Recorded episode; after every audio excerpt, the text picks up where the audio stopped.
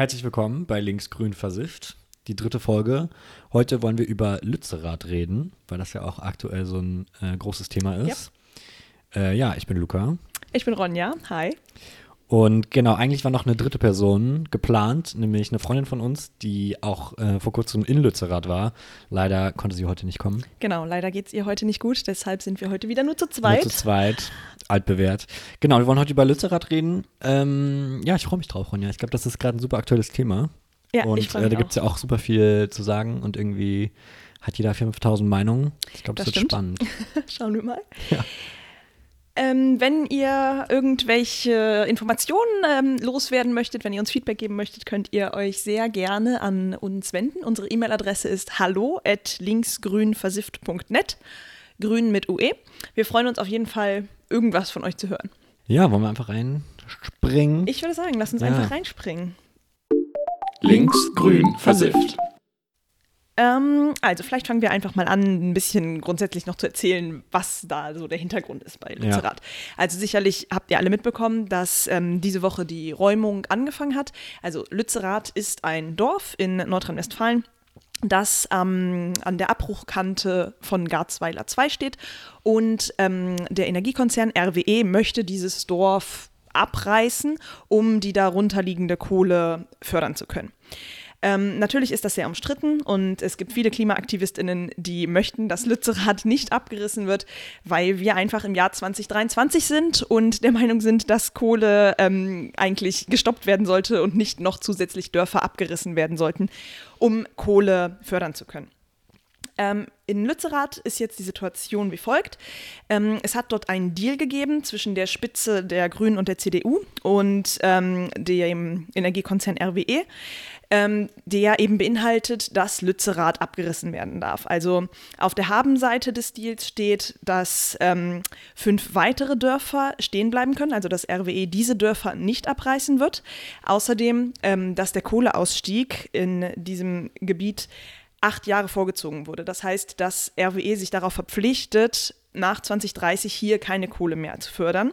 Ähm, und ein weiterer Vorteil dieses Deals ist eben, dass es eine gewisse Planungssicherheit und Berechenbarkeit gibt, ähm, insbesondere natürlich für RWE aber auch für die Beschäftigten und die Region insgesamt. Ähm, was natürlich ein großes Problem dieses Deals ist, ist, dass ähm, in kurzfristiger Zeit, also bis 2030, jetzt eben eine große zusätzliche Menge von Kohle gefördert werden kann, die sonst vielleicht so nicht gefördert worden wäre. Ähm, ja, das sind die Fakten. Dazu gibt es viele verschiedene Sichtweisen und ähm, wir schauen das einfach mal ein bisschen aus unserer Perspektive an und schauen mal. Ich weiß auch gar nicht, ob wir genau auf einer Seite sind. Äh, mhm. Ich gehe ehrlich gesagt schon davon aus. Aber vielleicht gibt es auch. auch. ein paar ähm, Sachen, wo es nicht so ganz klar ist. Ja. Ähm, du warst ja selber auch schon mal in Genau, Lützerath. also ich weiß nicht, vielleicht kann man das erstmal beschreiben, ich glaube, visuell ist das schon sehr ja. interessant. Also ich war davor, ist schon eine Weile her, vielleicht ein halbes Jahr mhm. oder so. Und ich habe meine Eltern mitgebracht und meinen Freund. Und ähm, also meine Eltern wohnen in Bonn und ist ja relativ, also relativ, aber ist ja auch in NRW. Und es dauert irgendwie eine Stunde mit dem Auto. Und ja, es ist echt unfassbar. Also ich meine, das ist, es gibt halt Garzweiler 1 und Garzweiler 2 und ich glaube, Garzweiler 1 ist noch größer, das mhm. sind irgendwie 66 Quadratkilometer oder so. Und ich glaube, Garzweiler 2 sind im Moment 46 oder so, also mhm. noch ein Tick kleiner. Aber ja, also die Autobahn geht da entlang und es gibt mehrere Ausfahrten, je nachdem, an welches Ende der Kohlegrube man da rauskommen will. Also es zeigt schon, wie riesig das einfach ist. Und es ist wirklich unvorstellbar groß. Also es ist unfassbar. Mhm. Ähm, ja, und das war wirklich extrem beeindruckend zu sehen. Und ähm, das ist halt ein riesiges Loch in der Erde. Also ich nehme an, inzwischen haben ja viele auch die medialen Bilder gesehen, ja. aber es ist halt wirklich ein riesiges Loch. Die Erde ist schwarzbraun, total dreckig, überall Schlamm. Ähm, diese Grube geht ja auch Dutzende Meter runter, mhm. also zum Teil, ich glaube, fast 100 sozusagen, von der höchsten bis zum tiefsten mhm. Punkt. Aber natürlich direkt die Abbruchkante sind meistens irgendwie 40, 50 Meter. Ähm, und ja, und man guckt da rauf und man sieht halt das Ende kaum. Es geht ja. gefühlt bis zum Horizont. Ähm, und ja, man sieht dann die kleinen Mitarbeiter in der Grube. Und die sind halt so wie so kleine Ameisen.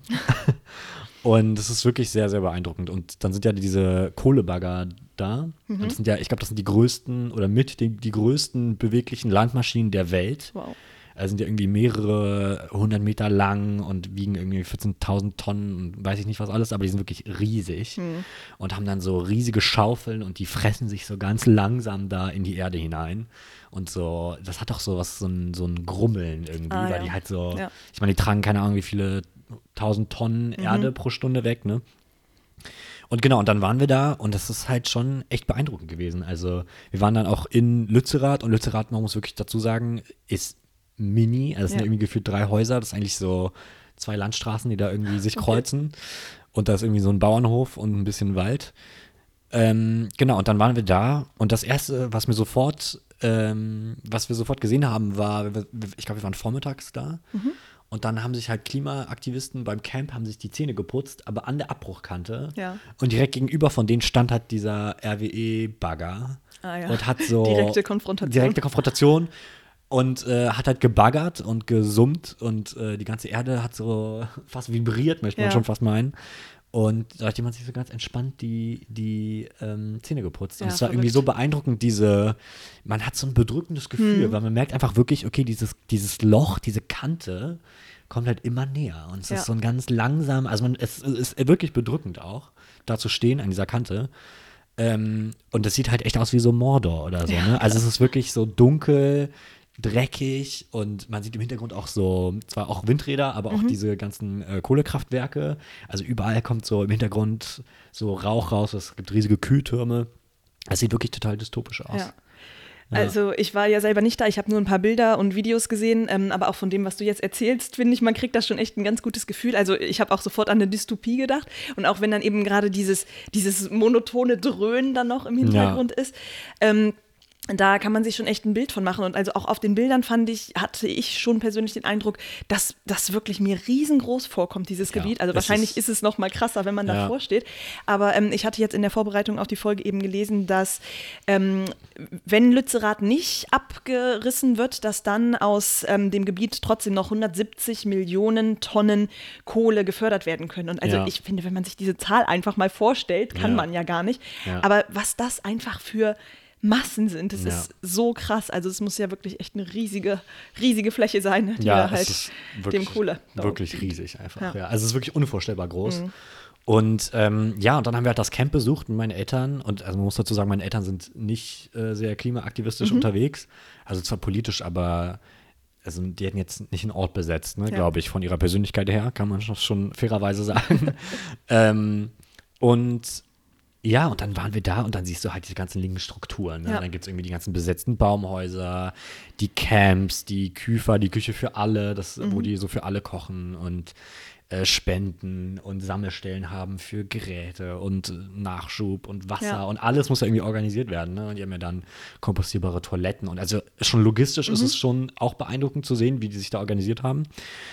Und ähm, ja, und dann geht man da so rein und es ist natürlich auch ähm, schon auch beeindruckend zu sehen, wie die da ausharren. Also die ja. haben ja total keinen Strom, mhm. kein fließendes Wasser, äh, weil alles ja abgestellt wurde von den jeweiligen Betreibern und RWE zum Teil auch blockiert, was ja. da reinkommt. Das heißt, die haben halt nur das Nötigste und ähm, ja, der Boden ist komplett schlammig, es mhm. ist super kalt. Also ich habe wirklich großen Respekt vor Leuten, die ja. da seit zwei Jahren ausharren, weil im Fall. Sommer ist vielleicht ganz nett, aber halt sobald es regnet, ist es überall total schlammig und sonst ist es halt auch super kalt. Ne? Und die sind ja nur in so kleinen Baracken gewesen oder ja. in so Baumhäusern. Ich, ich glaube, es gibt noch einen Hof, der auch von diesem letzten mhm. Landwirt, der da geblieben ist. Ja. Ähm, Heukamp heißt er, glaube ich, ja. nach Namen. Und ähm, genau, der wird irgendwie auch noch besetzt, aber ja, viele sind halt in, in Zelten ne? oder in irgendwelchen komischen, selbstgebauten, selbstgezimmerten Baumhäusern. Ja. Ähm, und es ist auf jeden Fall sehr beeindruckend zu sehen, einfach wie die Leute da ausharren. Auf jeden Fall. Also ich habe auch größten Respekt vor den AktivistInnen, die Lützerath verteidigen, insbesondere weil ja auch ähm, im Grunde gar keine Hoffnung besteht, dass das überhaupt ähm, geklappt hätte, das Dorf zu retten, weil eben die rechtliche Lage hier eine ganz andere ist als zum Beispiel beim Hambacher Forst. Mhm. Ähm, weil hier ist einfach klar, dass das Land gehört schon RWE. Es gibt eigentlich äh, keine Gründe mehr, das nicht abzureißen. Mhm. Und ähm, da ist natürlich dann die Hoffnungslosigkeit auch ein bisschen größer. Und trotzdem sind die AktivistInnen da und geben alles. Jetzt auch gerade jetzt im Moment ja noch. Ja. Es sind ähm, zwei AktivistInnen eben noch in den Tunnelsystemen unter Lützerath ja. ähm, verbarrikadiert und probieren die Räumung so lange wie möglich rauszuzögern. Also das ist wirklich beeindruckend, was die da leisten. Ja, absolut. Ja, genau. Und ähm, einfach die, also ich glaube, eine Sache, die man auch unterschätzt, ist, wie groß einfach RWE ist. Ja. Also, das ist auch in der ganzen Region halt überall verwurzelt. Mhm. Und alles ist halt von RWE. Also irgendwie die Polizei ist sehr nah mit RWE Na in klar. Kontakt, die Politik ist natürlich extrem nah. Aber also zum Beispiel, ich habe auch zum Beispiel mit der Schule einen Ausflug gemacht nach mhm. Garzweiler. Ach, krass. Und dann hatten wir so eine Tour und einen RWE-Bus und ah, der schön. hatte dann so, haben die erzählt, wie schön das alles ist ja. und so. Also man merkt auch, dass sie sich echt bemüht haben. Und die haben ja auch eigene Sicherheitspersonal zum mhm. Beispiel, der ja auch ähm, öfter in der Kritik steht, dass die dann auch irgendwie hart drauf sind. Ja, zum Beispiel, als ich da war mit meinen Eltern, ähm, also als ich mit der Schule da war, das war wirklich vor zehn Jahren irgendwie, mhm. da gab es immer so Aussichtspunkte. Ja. Und die waren halt, als ich mit meinen Eltern da war, alle offiziell geschlossen, aber man kann da halt trotzdem noch ran. Mhm. Ähm, vor allem, wenn man so ein bisschen irgendwie, das ist halt irgendwie so ein Zaun oder so, ne? Aber theoretisch kannst du einfach vorbei und dann stehst du halt da in ja. der Kante. Das ist ja ein riesiges Gebiet, das können ja auch gar nicht alles richtig abdecken. Mhm. Äh, genau, und dann sind wir da so ein bisschen rumgegangen, weil wir wollten natürlich schon jetzt auch den Tagebau ja, sehen, ja, wenn wir schon mal so weit gefahren sind. Und dann kam halt auch, nach so zehn Minuten kam sofort äh, halt RWE Security und meinte, ja, wir müssen hier weg. Und also man hat schon damals gemerkt, wie nervös die waren. Ja. Und ich glaube, das war auf jeden Fall auch ähm, durch Lützerath, halt durch diese Besetzung. Mhm, man hat wirklich gesehen, wie man will nicht, dass Leute rankommen können, man will eigentlich nicht, dass äh, Leute in Kontakt damit kommen, dass man sich das angucken kann. Also man versuchte irgendwie, man, ich glaube, die hatten riesigen Angst, mhm. zu Recht wahrscheinlich auch, vor halt weiteren Aktionen, vor Eskalationen, ja, vor Protesten. Ähm, ja, und dann ist schon beeindruckend zu sehen, wie die halt ähm, ja, so ein bisschen alle mit einbeziehen und versuchen halt überall irgendwie ihre, ihre Meinung und auch ihr, ihre ähm, Pressemitteilungen rauszudrücken. Ja, klar. Zum Beispiel, ich weiß nicht, ob du das gesehen hast, aber vorgestern oder gestern hat die NRW-Polizei oder Polizei Aachen, irgendjemand hat auf seinem Twitter-Account, hat quasi ähm, also hat ein Update gemacht, wie weit die Räumung von RWE ist. Mhm. Also sozusagen von der Poliz von einem polizeilichen ja, Social okay, Media Account, ja, wo schon die Leute waren so, wie, seit wann ja. informiert die Polizei über jetzt irgendwie also unternehmerische Räumungsarbeiten, ja, also das ist ja eigentlich krass. nicht euer Job. Oder nee. zum Beispiel die, ähm, die Polizei hat ja auch Gefangenentransporter genutzt mit Geländewagen von RWE. Aha. Was ja auch ganz viele Leute kritisiert ja. haben. Und sogar RWE darf das dann der Polizei in Rechnung stellen, weil der dann nicht ihre, also ja. wo man sich wirklich das Gefühl hat manchmal, okay, ist das jetzt noch die Polizei oder ist das mhm. wie so mhm. ein persönlicher ja, so Trupp von RWE dann? Ne? Security ne? von RWE. Nee, aber wirklich. Und ähm, ja, das, ich glaube, das ist also schon auch bedrückend, wenn man da ist und man denkt sich so, okay, das kommt einem vor wie so ein, wie so ein, wie in so einem Disney-Film, so ein Bösewicht-Unternehmen, weißt ja. du, das so einfach exemplarisch irgendwie seine Macht und seine äh, Connect Connections und irgendwie sein Netzwerk ausnutzt, um halt möglichst äh, seine Interessen durchzusetzen. Ja, klar. Und ich meine, die Polizei ist da natürlich am längeren Hebel. Ich weiß nicht, wie viele Polizeikräfte da jetzt bei der Räumung letztlich im Einsatz waren, aber natürlich ja. waren sie den AktivistInnen in Vielzahl überlegen und natürlich sind sie auch wesentlich besser geschützt und gepanzert. Und ja, ähm, ja da ist es natürlich für die AktivistInnen problematisch, mit der Polizei konfrontiert zu werden. Ähm, Vielleicht gehen wir noch ein bisschen auf so die Kritik an, ähm, also warum jetzt genau Lützerath da ja. ähm, im Fokus steht, ein. Ähm, denn also es ist so, dass wie ich schon gesagt habe, in dem Bereich Garzweiler noch 170 Millionen Tonnen Kohle quasi zur Verfügung stehen. Und ähm, von den Berechnungen her äh, wird behauptet, dass diese Kohle eigentlich ausreichen würde von mhm. dem, was wir ähm, in den nächsten Jahren eben bis 2030 an Kohle benötigen. Mhm. Das heißt, im Grunde ähm, muss Lützerath gar nicht abgerissen werden, weil wir eh schon genug Kohle zur Verfügung haben. Ähm, was natürlich deutlich dafür sprechen würde, ja. äh, Lützerath stehen zu lassen und die Kohle einfach Kohle sein zu lassen. Ähm, aber natürlich kann man sich da nicht hundertprozentig sicher sein. Die Berechnungen können natürlich auch ähm, in gewisser Weise falsch sein und vielleicht wird im Endeffekt doch etwas mehr Kohle gebraucht und deshalb eben, um diese Sicherheit zu haben, dass auf jeden Fall genug Kohle da sein wird, das, deshalb soll Lützerath beseitigt werden.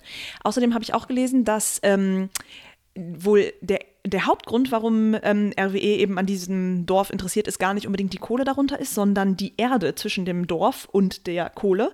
Ähm, die brauchen sie, um die Abrisskante zu stützen.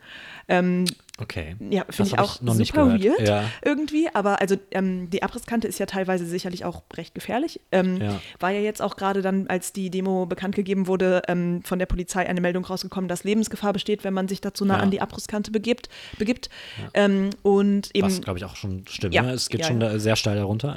Ja. ja, das kann ich mir vorstellen. Und aber eben um diese Abrisskante dann ähm, im Nachgang zu sichern, braucht RWE eben Erde. Also Okay. oft wird das ja dann auch mit Wasser gefüllt, also dass dann da so künstliche Seen angelegt werden, aber das Mhm. geht in diesem Bereich eben nicht, weil ich glaube, da der Boden zu sauer ist und dann der See eben ähm, sauer Okay. wäre. Und dafür wird dann Erde benötigt, um diese Kante zu stabilisieren. Und das ist wohl der Hauptgrund, warum sie eben Und Lützerath das hat RWE selber gesagt. Ähm, ich habe das in einem Podcast gehört. Da, ja, ich weiß nicht, ob RWE das jetzt. Doch, Ja. doch, ja die Information kam von. RWE. Genau, aber ich glaube, das ist allgemein ein, ein Thema, was interessant ist. Also die, ich, zum Beispiel Scientists for Future, Ja. die haben ja ähm, sich auf vier Studien berufen, wieso Lützerath bleiben kann. Mhm. Ja. Und das waren ja auch zum Teil, ich glaube, das ähm, Deutsches Institut für Wirtschaftsforschung, Mhm. also auch große, irgendwie bekannte Orte, die man kennt, Ja. auch mit Universitäten zusammen. Also ich meine jetzt nicht nur irgendwie Fridays for Future, ne, sondern Ja, halt klar. auch irgendwie vielleicht wissenschaftlichere oder uneingenommenere Mhm. oder potenziell neutralere Quellen. Ähm, und ich glaube, ein wirklich schwieriges Ding ist halt, dass jeder ein bisschen anders rechnet. Also es ist erstens auch unklar, wie viel genau in, dem, in der Grube noch ist. Ja. Weil ich glaube, auch RWE natürlich nicht so offen mit diesen Zahlen umgeht. Mhm. Und dann gibt es natürlich auch riesige Unsicherheiten gegenüber den zukünftigen Projektionen. Also ist halt die Frage, brauchen wir Kohle bis 2030, bis 2032, Ja. bis 28? Wie teuer wird der Gaspreis in Zukunft? Also es gibt so viele Unsicherheiten in dieser Berechnung, dass natürlich auch nicht so einfach ist abzuschätzen, wie viel Kohle man wirklich noch braucht. Ja. Und zum Beispiel RWE, glaube ich, halt auch nicht so offen ist mit den Intentionen. Zum Beispiel, ich habe mal gelesen, beziehungsweise ich glaube, dass das, ähm, es gibt ja so eine, ein Verein, ist das, glaube ich, der heißt Alle Dörfer bleiben, die Ja. setzen sich ja dafür ein. Und die sagen, dass da nie drüber, jemand drüber redet, aber dass eigentlich für RWE genug Kohle in, in, in der Grube noch wäre, Mhm. Aber dass es quasi schwieriger ist, daran zu kommen.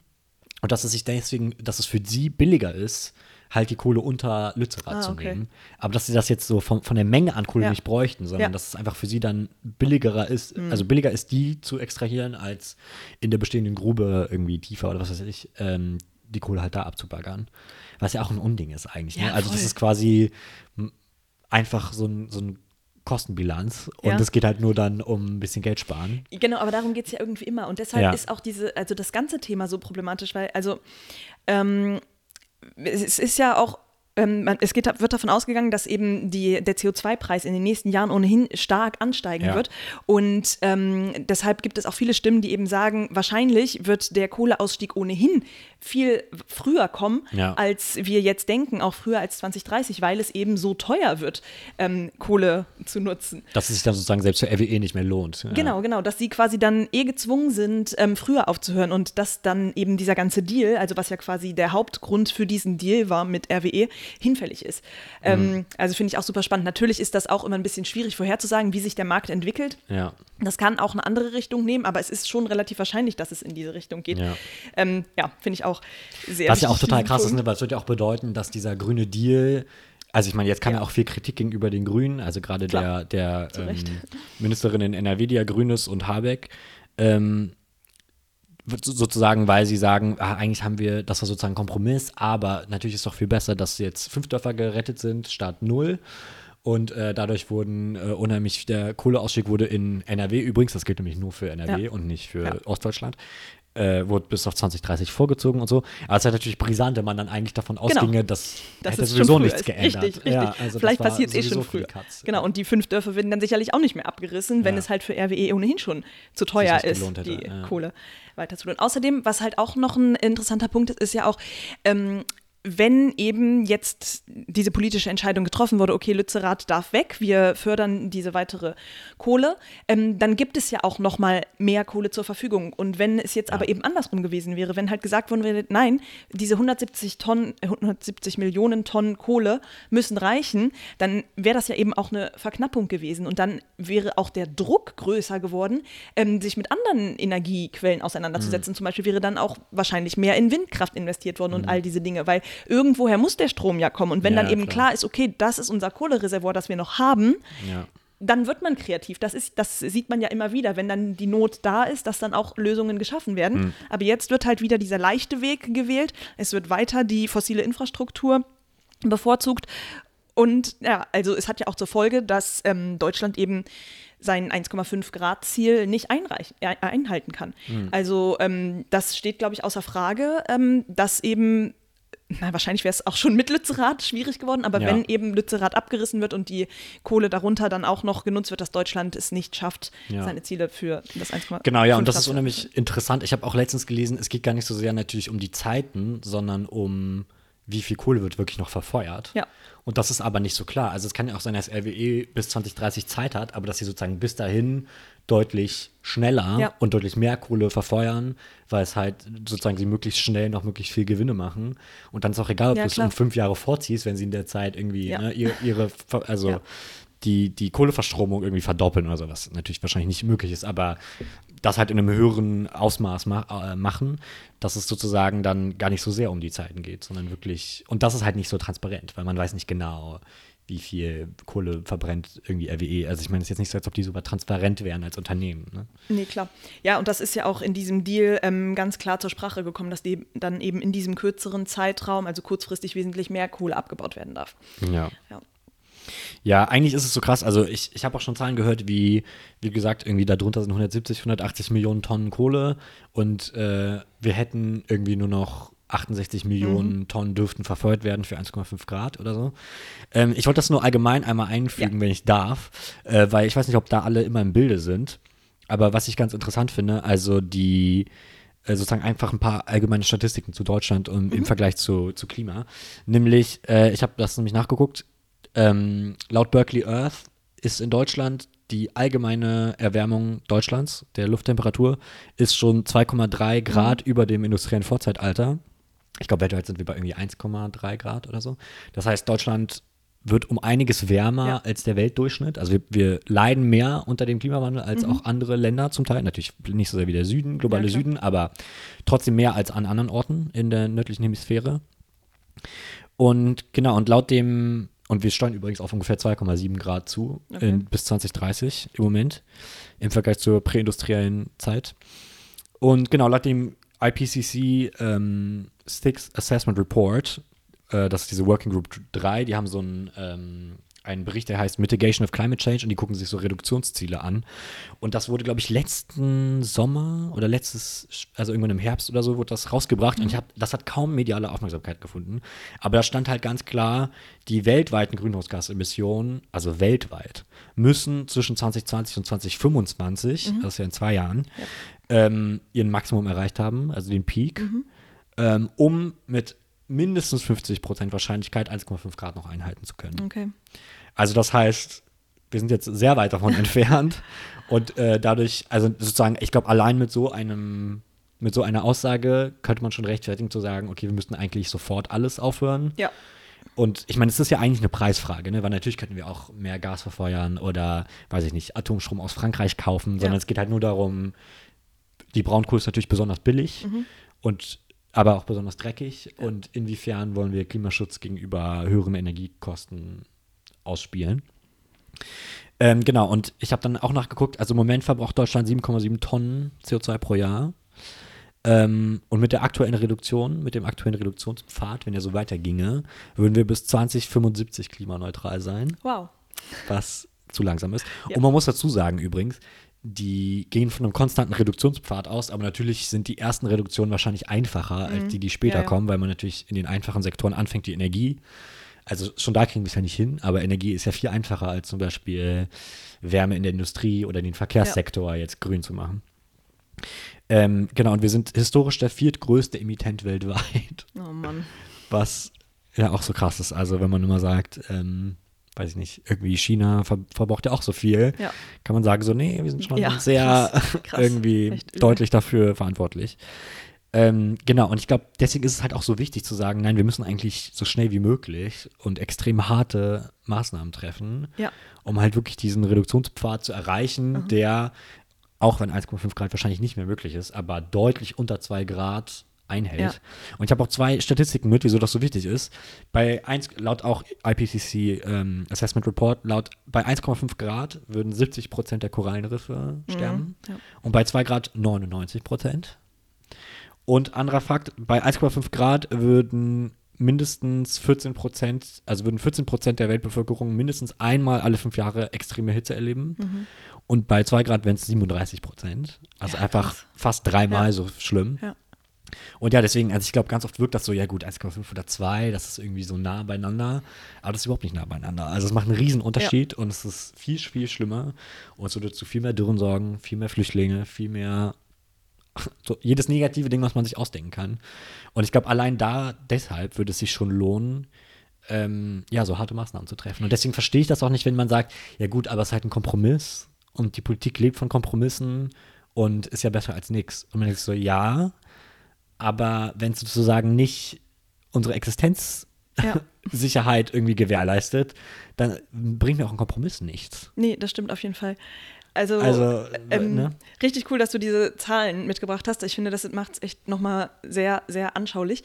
Und ähm, also es ist ja sowieso auch fraglich, ob zwei Grad letztlich eingehalten werden können. Aber natürlich müssen wir dafür kämpfen, dass es, dass es noch geschafft werden kann.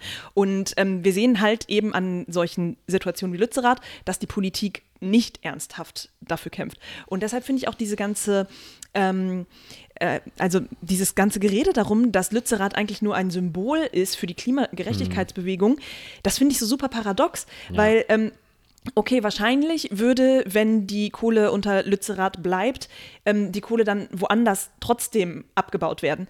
Und letztlich würde vielleicht in der EU gleich viel CO2 emittiert werden. Aber darum geht es doch überhaupt nicht. Also Ja. es geht darum, dass wir mit der Klimakatastrophe zu tun haben und Ja. einfach mit 180 km/h auf eine Wand zusteuern und ähm, die Politik nichts tut. Also sie handelt Kompromisse aus, die offensichtlich nicht dazu beitragen, dass wir unsere Ziele erreichen.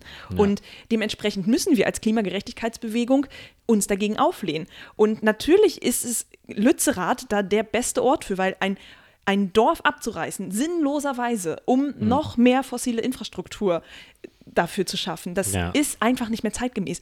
Es, also was heißt, es ist nicht zeitgemäß? Es ist quasi der Nagel in unserem Sarg. Ja. Und deshalb ist es kein Symbol. Und deshalb ist es nicht irgendwie schön für die Klimabewegung, dass sie Lützerath hat, wo sie sich drauf beziehen kann, sondern es ist eine dramatische Situation. Ja. Und ähm, ja, ich bin wirklich verzweifelt, Ja. wenn ich daran denke, dass da jetzt die Räumung im Grunde fast abgeschlossen ist und Lützerath abgerissen wird und es dann nicht funktioniert hat, dieses Dorf zu retten, weil Ja. es so unnötig ist und weil es einfach zeigt, dass unsere Politik immer noch nicht auf dem richtigen Weg ist. Ja. Und ich meine, Robert Habeck ist unser Wirtschaftsminister, der ist einer von den Grünen. Ich dachte eigentlich immer, der wäre wär gut, wäre einer von den Guten, aber er ist ja maßgeblich daran beteiligt, dass dieser Deal zustande gekommen ist. Ja. Und ich meine, wen soll man denn auch noch wählen? So, die Grünen ähm, machen, äh, also machen Deals für mehr Kohle. Das ist einfach, ist Ja. einfach nicht richtig. Also, Ja, ja, nee, total. Absolut. Und ich meine, ja, ich glaube, das ist auch so ein Strohmann-Argument. Ne? Man sagt dann so, ja, aber da wohnt ja gar keiner mehr. Natürlich Ja. ist das ein Symbol. Du bist so, ja, okay, natürlich ging es nicht ums Dorf. Es geht Ja. um die Kohle da drunter. Ja, genau. Also das ist ja klar irgendwie, das ist, aber ja. Ja, und ich, ich meine, was auch wirklich interessant ist, ist natürlich, dass es auch ein absolut schreckliches Propagandabild abgibt. Ne? Ja. Also die mediale Wirkung von, okay, wir benutzen jetzt so riesige 200 Meter lange oder was auch immer, 1500 Tonnen schwere oder 15.000 Tonnen schwere Bagger. Oh, Ich meine, das ist ja, es kommt ja vor wie irgendwie 60er Jahre des letzten Jahrhunderts, Ja. ne? dass man dann jetzt so halt riesige Landflächen abbaggert. Und es ist ja nicht nur Lützerath, das ist ja ein riesen Einzugsgebiet. Also es ist, glaube ich, noch gar nicht so klar, sozusagen, was alles unter diesen Bereich fallen wird. Aber es, es geht ja nicht nur um das Dorf, sondern es ist ja eigentlich Ja. ein riesiges Gebiet auch dahinter. Ähm, und das muss halt dann halt alles weichen für ein bisschen Braunkohle, für vielleicht noch ein paar Jahre, aber die wir uns halt eigentlich sowieso nicht leisten können. ja, ne? ja, voll. Ja, es ist unfassbar. Auf jeden Fall ähm, wollte ich auch dazu sagen, noch zu dem Punkt mit den Grünen. Ich glaube, das ist auch ein interessanter Kritikpunkt, den man in der, in der medialen Auseinandersetzung gesehen hat, dass Leute gesagt haben, äh, weil ich glaube, zwei Grünen-Abgeordneten hatten sich auch sehr explizit äh, empört oder Ja. gesagt, die haben ja auch auf Twitter und so gesagt, dann, okay, es war ein Fehler, man hätte das verhindern müssen. Und dann haben ganz viele Leute gesagt, ja, aber ihr habt ja selber dafür gestimmt. Und dann gab es darüber einen großen Streit, ob sie jetzt wirklich dafür gestimmt haben oder nicht. Weil eigentlich das Einzige, was wofür abgestimmt wurde, war ja dieser Plan, dass das eben vorgezogen ja. wurde, was wir am Anfang gesagt haben. Und dass dadurch ja auch fünf Dörfer erhalten blieben. Mhm. Und jetzt kann man natürlich trotzdem argumentieren, okay, erstens hat dieser Plan überhaupt was gebracht, wenn es sowieso nicht passiert wäre. Ja. Und zweitens wäre es jetzt sozusagen richtig gewesen, ähm, dagegen zu stimmen, in der, mit der Idee, okay, aber das ist nicht ausreichend für 1,5 ja. Grad. Oder hätte man sagen können, okay, wir stimmen zwar jetzt dafür, aber mit dem Wissen, dass das halt nicht reicht. Ne, also ich verstehe schon die Kritik, wenn man sagt, ja, ihr habt aber dafür gestimmt. Ja. Natürlich haben sie nicht explizit für den, die Zerstörung von Lützerath gestimmt, aber sie haben sozusagen auch für den Kompromiss gestimmt, der das erlaubt hat. Ja, ja, genau. Und ähm, ja, also ich verstehe schon, wenn man das dann wütend ist auf die Grünen. Also das ja, ist schon voll. gerechtfertigt. Ne? Danke. Ja, also ich meine, das ist halt in der Politik oft das Problem. Also wahrscheinlich hatten sie dann ja selber auch nicht die Wahl, wenn sie dann da eben auch zwischen Pest und Cholera wählen konnten, dann musst ja. du dich für eins entscheiden. Aber also wer soll denn da irgendwie Veränderung herbeiführen, wenn nicht die Politik? Ja. Und ja, wer eben, wenn nicht die Grünen? Sie sind jetzt an der Regierung und eigentlich wäre es wirklich ihre Aufgabe gewesen, sich für Klimaschutz stark zu machen und sich für Klimaschutz einzusetzen und es funktioniert nicht. Und übrigens, man muss ja sagen, dass Habeck ja auch explizit damit Wahlkampf geführt hat. Er hat ja gesagt, ja. wir machen bei 1,5 Grad keine Kompromisse. Ja, genau. Also nicht nur, also wirklich, und genau das, das ja hat er gesagt. Ja, also, also gesagt, wir machen keine Kompromisse für 1,5 Grad. Ja. Und ähm, ja, kann man ja auch nicht. Ich meine, man kann ja nicht ähm, einen Mittelweg finden zwischen äh, unserer Zerstörung und nicht unserer Zerstörung. Ja, also nee, man entweder man macht das so, dass es 1,5 Grad konform ist oder auch deutlich unter 2 Grad ähm, oder halt nicht. Und im Moment ist auf jeden Fall nicht konform. Nee. Man muss natürlich sagen, natürlich hat auch die Vorgängerregierung und auch die letzten 20 ja, Jahre davor ja, ja, und auch die letzten 40 Jahre davor natürlich ist auch nur Blödsinn passiert und die erneuerbaren Energien wurden nicht ausgebaut und der äh, Russland-Ukraine-Krieg hat auf jeden Fall nicht geholfen und so weiter und so fort. Ja, aber das ist halt immer das Ding. Also der Klimaschutz wird immer hinten angestellt. Ich meine, das kennen wir schon. Also jetzt insbesondere durch eben den äh, Krieg, äh, Russlands Angriffskrieg in der Ukraine, ähm, ist der Klimaschutz wieder hinten angestellt. Aber also es funktioniert nicht mehr. Ich meine, wir sehen das ja. jetzt schon in Deutschland. Äh, wir haben hier Hitzewellen, wir haben hier Überflutungen und also an anderen Orten in der Welt haben wir sowieso die Klimakatastrophe direkt vor der Tür stehen. Also was soll noch passieren, damit die Politik endlich aufwacht und merkt, okay, wir müssen jetzt wirklich hier radikal unser Handeln ändern? Ich weiß es nicht. Ja. Hat dich denn gewundert, ähm, wie schnell die Räumung war? Also ich glaube, es gab ja auch mhm. Leute, die erwartet haben, oder ich glaube, eigentlich waren alle ein bisschen überrascht, dass es doch so ja. schnell ging.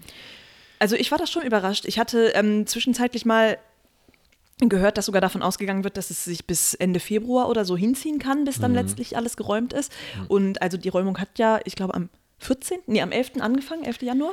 Jetzt haben wir heute genau. den 15., also innerhalb von vier Tagen ist quasi komplett alles geräumt fast, worden, ja. fast, bis auf die zwei AktivistInnen, die noch da in den Tunnel. Tunneln ausharren. Und ich glaube, es sind, glaube ich, vielleicht ein, zwei noch in Baumhäusern, aber ich glaube, das, mhm. also das ist jetzt auch noch eine Frage von Stunden. Ja. ja. also beziehungsweise ich glaube, sie sind auch nicht ganz sicher, ob nicht vielleicht noch mehr Menschen in den Tunnelsystemen sind, aber also sie wissen es von zwei.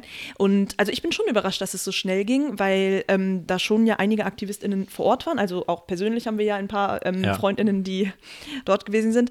Ähm, ich hätte gedacht, dass es länger dauert, aber wahrscheinlich war die Polizei einfach wirklich doch äh, zu stark in der Überzahl ähm, und vielleicht waren die Leute auch dann doch zu eingeschüchtert. Also ich habe auch gelesen, dass eben die Großzahl der AktivistInnen dann ähm, wirklich freiwillig gegangen ist und nur ein Viertel letztlich ähm, wirklich weggetragen werden ja. musste und so, ähm, was man natürlich auch verstehen kann. Man muss sich natürlich auch dazu vorstellen, dass die ähm, Aktivisten ja selber ähm, zwar Vorlauf hatten, aber natürlich die Bedingungen jetzt explizit ja. bei der Räumung auch katastrophal waren. Es war sehr, sehr kalt. Ja. Es hat fast die ganze Zeit geregnet. Ähm, die haben die ganze Nacht auch durchgearbeitet. Mhm. Also ich mhm. glaube, innerhalb der Woche war ganz klar das Ziel, würde ich vermuten, dass die wollten ja auch so schnell wie möglich alle Strukturen räumen und kaputt machen, sodass ja. die Demo am Samstag gar keine Chance hat, das Dorf wieder zu besetzen. Ja. Und ich glaube, das hat man auch gemerkt. Also die Leute, die haben ja die ganze Nacht durchgearbeitet immer. Und die Leute konnten ja auch kaum schlafen. Mhm. Es gab so super kalt und so. Also ich mache auf jeden Fall niemandem da natürlich einen nee. Vorwurf, der ja. irgendwie nicht lang genug ausgehalten hat. Aber ja, ich glaube, was mich auch gewundert hat, war halt man hat das Gefühl, sie hatten ja schon eigentlich einen relativ langen Vorlauf. Ja. Also ich meine, ich glaube, das Dorf ist ja seit irgendwie mindestens zwei Jahren besetzt.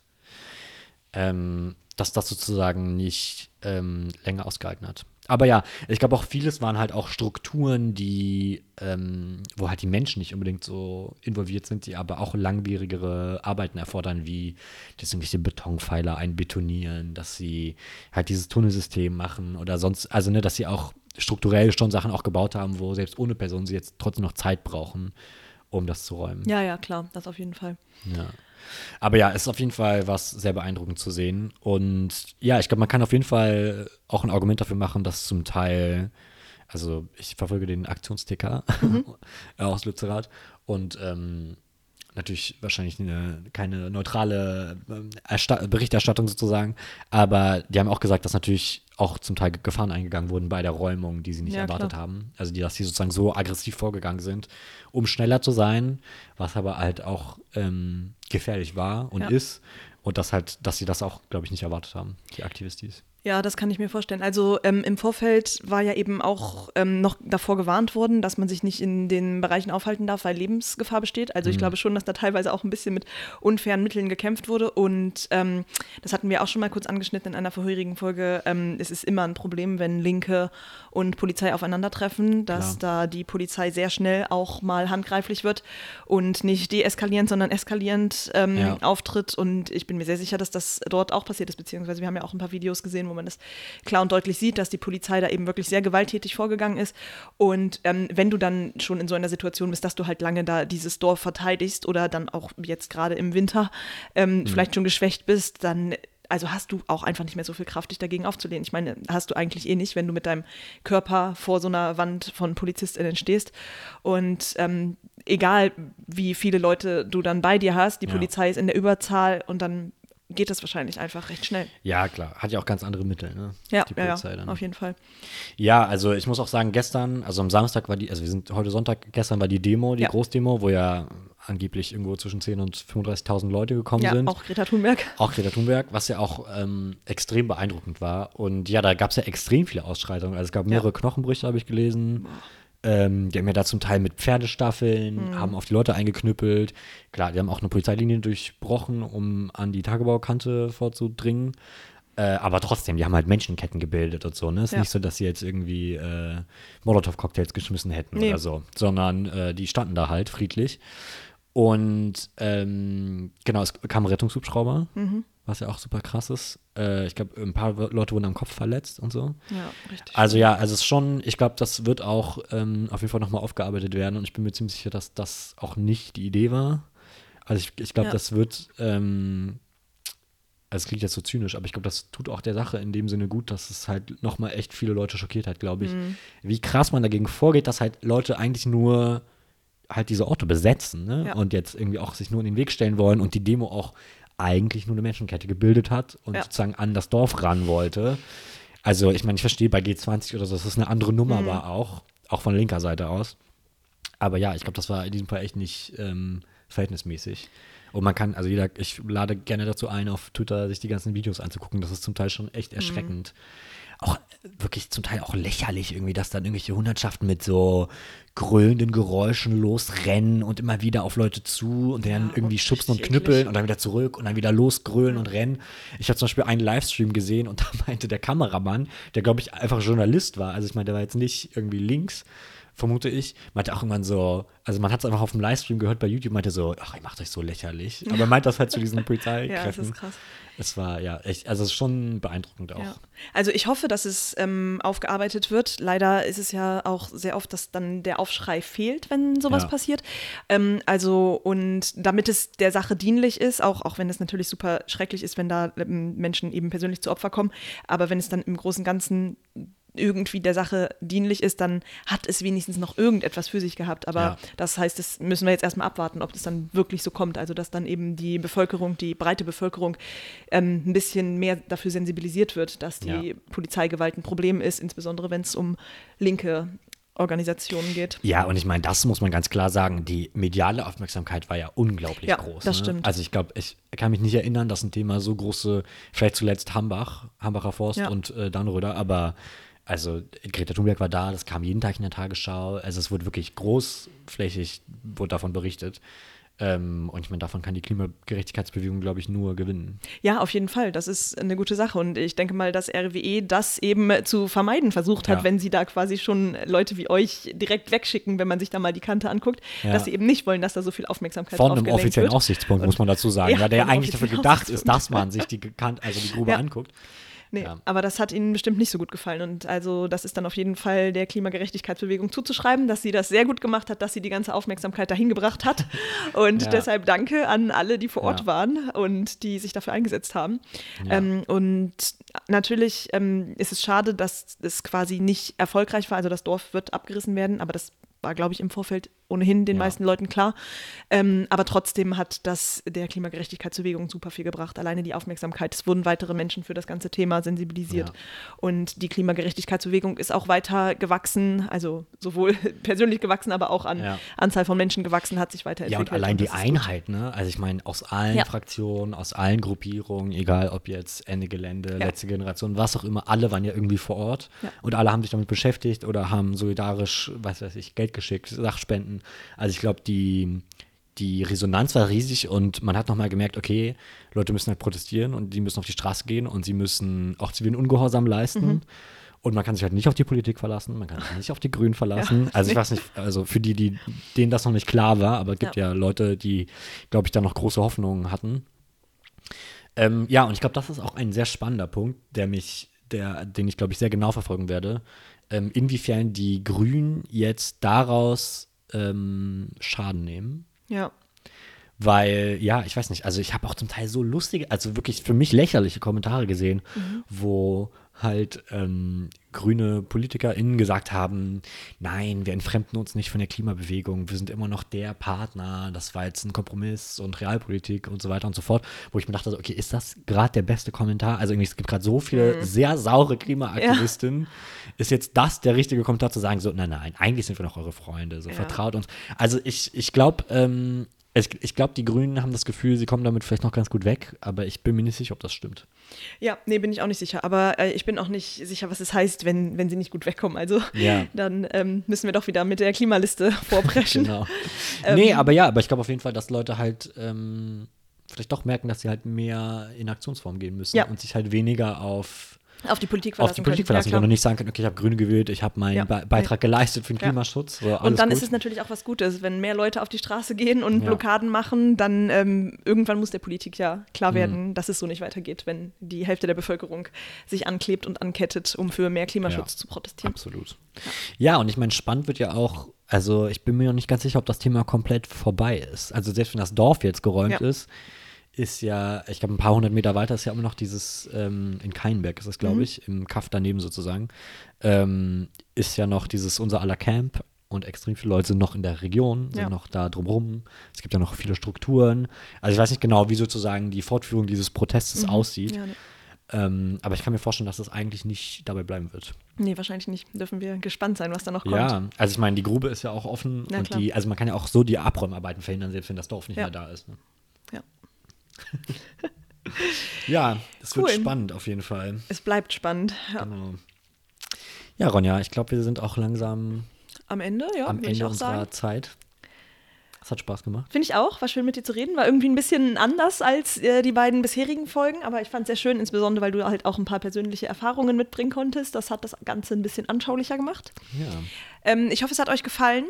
Ähm, wenn ihr selber in Lützerath wart, ähm, sagt uns gerne, ein paar Infos, wie es euch gefallen hat, ähm, ob es so schrecklich war mit der Polizeigewalt, wie wir uns das vorstellen. Also gehe ich eigentlich von aus, aber teilt gerne eure Erfahrungen mit uns. Ähm, wir freuen uns auf jeden Fall von euch zu hören. Ich wiederhole nochmal die E-Mail-Adresse: ja. hallo at linksgrünversifft.net, grün mit UE. Und dann ähm, wünsche ich euch eine schöne Woche. Ja, auf Wiedersehen. Bis nächstes Mal. Zum nächsten Mal. Macht's gut. Ciao.